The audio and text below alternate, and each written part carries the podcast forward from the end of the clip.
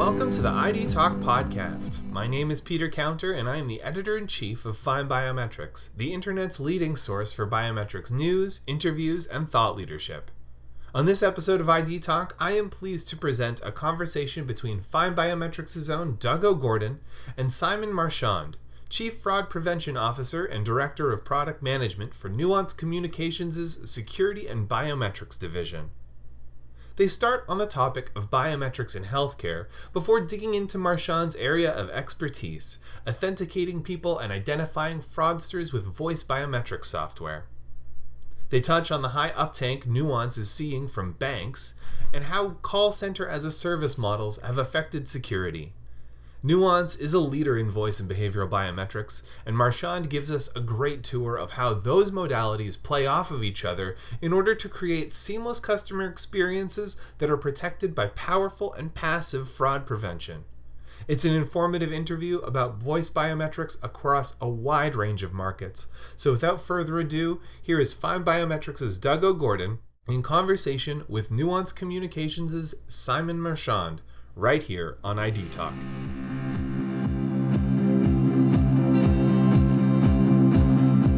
Hi, FindBiometrics listeners. Doug O'Groden here. I'm with Simon Marchand. He is the Chief Fraud Prevention Officer for Nuance Communications. Hey, Simon. Hey, Doug. Thanks for having me. Yeah. Hey, um, well, so in full transparency, uh, I met Nuance at HIMSS. I met all the marketing people. We had a great conversation. I, I went through your demo and saw how the doctor records everything on uh, what's that called? Da- DAX? Yeah, yeah, DAX, Uh, exactly. but I did not meet you. So I'm meeting you for the first time here. And uh, Yeah, we uh, obviously didn't have a chance to meet them. Nuance is, is known in great part because of its work work in healthcare, but uh, I'm on the other side of the business, you know, working in security and biometrics. So using kind of the same same core aspects of our technology of you know voice recognition and transcription, but applied specifically to authenticating people and identifying fraudsters. So same tech, same big business, but uh, you know applied for security and fraud prevention. yeah, and I, I didn't know if you knew this, but we cover all biometric modalities across all vertical markets. So, you know, definitely, I, you know, my background is security. Um, and and it, I, you know, it's great to talk to you because that's really the sweet spot, I think, of biometrics and identity is making sure you, the bad guys don't get through. Um, well, I, let's let's let's talk about one identity question, a fraud identity question in the healthcare market. Um, currently, what's the biggest identity-related challenge facing the healthcare industry right now? Now, with this big digital transformation occurring. Yeah, I think when we're talking about identity, regardless of if it's healthcare or others, I, think the biggest trend that we see right now is the whole shift to digital identities. Uh, during the pandemic, we we have seen how challenging and complex it is to to you know do business remotely because most organizations were not ready to do this. They were not ready to you know to, have this patient engagement remotely, for example, or to have uh, like a, a bank customer kind of relationship fully remote. Um, so when you're when you're talking about identity, it's really how can I make sure that you're the person you say you are, um, while never having the opportunity to necessarily see your IDs or have you in person in front of me, uh, and while not having over control over what kind of device or hardware you have available to you. Um, s- so we see a lot of governments, uh, a lot of states, you know, looking at digitizing their identities, making sure that you move from that little plastic uh, driver's license or insurance card or whatever you want to have uh, to something that you can carry with you on a phone, uh, but that will also be used without needing to have that phone with you. And that's where biometrics comes into play. If you can enrich the basic aspects and attributes of your identity with some biometrics factors, then you can lock your identity behind it, but you can also access it from anywhere. And that's that's really the power of using voice, for example, because it doesn't matter if I have the latest smartphone or an old copper line, if I'm doing it in person, uh, or if I'm uh, on a Skype session or, or a team session, it will always work because it's all about the way you sound and not the device you have in your hand. So that's what we see on the, the identity side, that kind of shift and that in, enrichment of identities with biometric factors. Sure. Well, and then that we're done with HIMSS now. HIMSS was a great show, but let's just keep uh, discussing fraud. And uh, where where do you see the the biggest opportunities for like a, a nuance and using your technology across um, all of these markets that we could be talking about? What, what's your what's your first market uh, go to? The one that uh, seems like you know easiest to, to solution for you? Yeah, Doug. there's there's there's so many markets we can play in. Um, I, I, I guess very naturally banks come to us the first because they have some obligations you know the, to, to, to comply with some rules and regulations depending on where they are but they they have that reflex to strengthen their authentication process because they have those steps that they have to follow you know proper kyc procedures so know your customer um, but you know overall they're protecting your assets your savings. They need to be credible uh, so they cannot rely on old dated methods. So KBA, you know, knowledge-based authentication, where I ask you your name, your date of birth, your mother's maiden name, all of that is useless. It's meaningless. That information is out there. Fraudsters yeah. can purchase it, they can obtain it, they can steal your mail, go on social media, they can do, you know, a transaction on the dark web marketplace. Uh, so really, banks I think are the first ones to adopt that kind of technology because you remove the need to ask questions to your customers you just let them talk. Hey, I'm Simon. I'm calling today because I need to change my address. Good. We know it's you. It sounds like you. There's a biometrics algorithm that's, you know, an AI powered algorithm that certifies it's you. Um, now, after that, the next step after banks is anyone ever that has to authenticate you. If you call your carrier, if you call your utility company, if you call, you know, the IRS, if you call an insurance company, all of these organizations need to make sure that they're transacting with the right person. And we see demand from all of these organizations. Uh, basically, anytime you have to answer any kind of security question, you can imagine that there's a need for biometrics there, and it's the kind of organizations that we're working with, big or small. That's that's kind of uh, the benefit of having a cloud-first solution. You don't need to be a huge player with tens of thousands of agents in a call center if you have 12 15 agents taking phone calls we'll find a way to make biometrics work for you. But yeah pretty much anyone can benefit from it.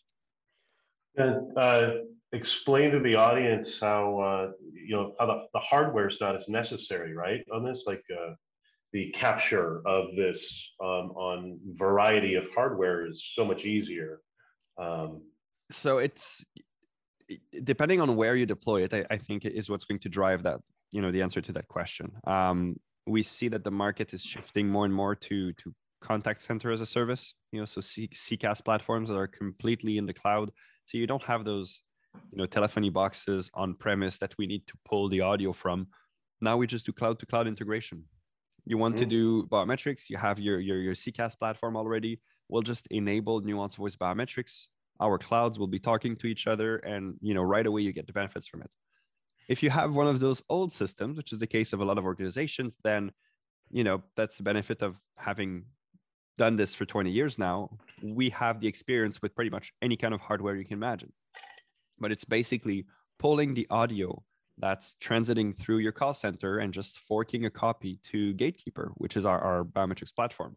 By doing this, we can listen passively to a conversation and do the biometrics uh, authentication during the call. So you're just you're talking to an agent, and right away we listen to it, and we can say yes, it's Doug. You can you know issue a new credit card, change an address, give a new phone. Uh, but yeah, so it, it's it's fairly straightforward of a process. Now others will decide to have it embedded directly on the phone, so you can you know open your app and say my voice confirms my identity, for example, unlock some high risk transactions. So you could use the hardware you have in your hands. You can do some uh, you know web portal integration where you use the microphone from your tablet or from your computer uh, or you could go in person. You know you could be in a like a financial advisor's office and you could have a little microphone you could do it there too. So really there's a multiplicity of ways to capture the audio.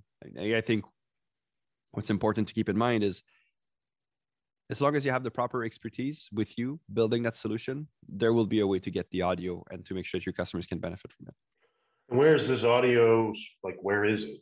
Where is it stored? How, how does it? How does that process work? So it's all in the cloud. Uh, we, we focus on software as a service because it, you know, from a security standpoint, it's always more interesting to be able to push new algorithms to make sure that you know if a fraudster starts using deep fakes and deep voices, they can't breach through our systems. Uh, so everything is a in an Azure cloud instance. Uh, obviously, you know, Nuance being part of Microsoft now, it only makes sense that our systems would be in Azure. Uh, but we, we, we have everything processed in the cloud so no hardware that you need to to purchase unless you have a very particular uh, situation but uh, yeah otherwise it's all dematerialized Hmm. Fascinating. I, I find this, are, are they using other multi-factors, other forms of biometrics on top of your biometrics? So the biometrics we have is actually threefold right we don't have just voice so voice is the sound of your voice can speak english french made up languages it doesn't matter you will still sound unique uh, but we pair it with conversational biometrics which is only the words you're using and and when you use the words what's really interesting is not only can you certify who a person is but you can start detecting if someone's following a script if they're being coached through through a process if a fraudster is asking for something in a very odd or suspicious way. Um, but not just if they're asking for it if they're typing for it. We can start looking at how you interact in a chat session. We could you know virtually look at your emails for example um, to determine if it's really you because punctuation emojis spelling mistakes all of this can be used to to help profile someone. And then if you're interacting on the web well we can use uh, behavioral information. So if you're using a phone it's how you're holding that phone how you're swiping on the screen how you're typing with your with, with your thumbs. If you're using a mouse well the way you move your mouse the way you click on buttons uh, all of that is part of the behavioral print. So you can already see if you use voice and words and behavior virtually we're covering all of the channels you might want to interact on. So we really focus on these three technologies, and of course, around it, you know, uh, a huge portfolio of smaller uh, detectors that we call them. So making sure we can detect if a recording is being used, if a synthetic voice is being used, if there's a bot involved in the transaction. So all of this is also uh, factored in. And that's all done behind the scenes. All behind the As scenes. I'm, as I'm all- talking to you, if I- I'm a bad guy. Yeah exactly as and if you're a bad guy and we have your voice well your voice you're stuck with for the rest of your life so if we identify you once you can't come back uh, we'll detect it and we're talking seconds uh, in that case right is- for a fraudster five six seconds is more than enough for us to say this is a suspicious individual um, and then let the agent know that you know they might have to escalate to to professionals Yeah. I, I always look back on old movies and go, that would never happen back then. Like the there, there's a catch me if you can. Frank Abagnale never would have been able to do everything that he did. yeah you know i actually you can't do it anymore. Exactly. And I've met with um, fraudsters, you know, very prolific fraudsters that, you know, stopped doing it, but that threw everything they had at me, trying to find how they would break through a biometric system. And hey, what And if I did it. this? What if I did that? What if I brought this kind of technology? And to this day, I'm yet to find someone that has the right way to completely circumvent our security measures. So I'm always uh, very proud of that. So what's your next trade show? Where where are you headed to? Like what's left on the, the plan for nuance Oh, through 2022?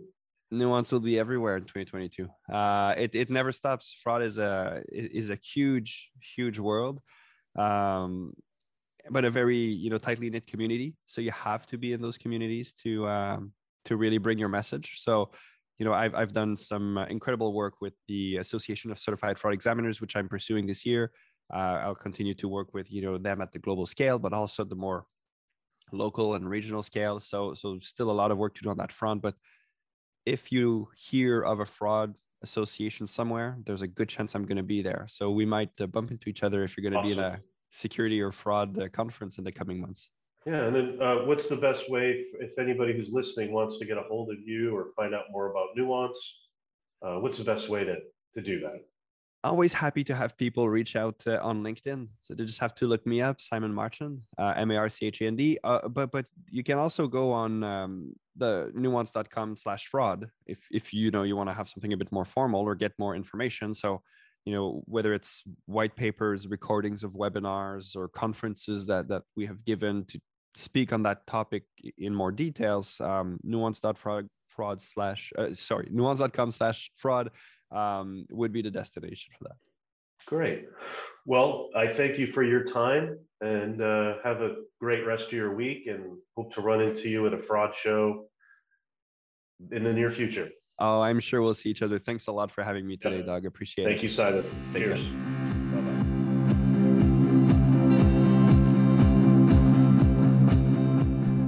And so concludes our interview with Simon Marchand, Chief Fraud Prevention Officer and Director of Product Management for Nuance Communications' Security and Biometrics Division.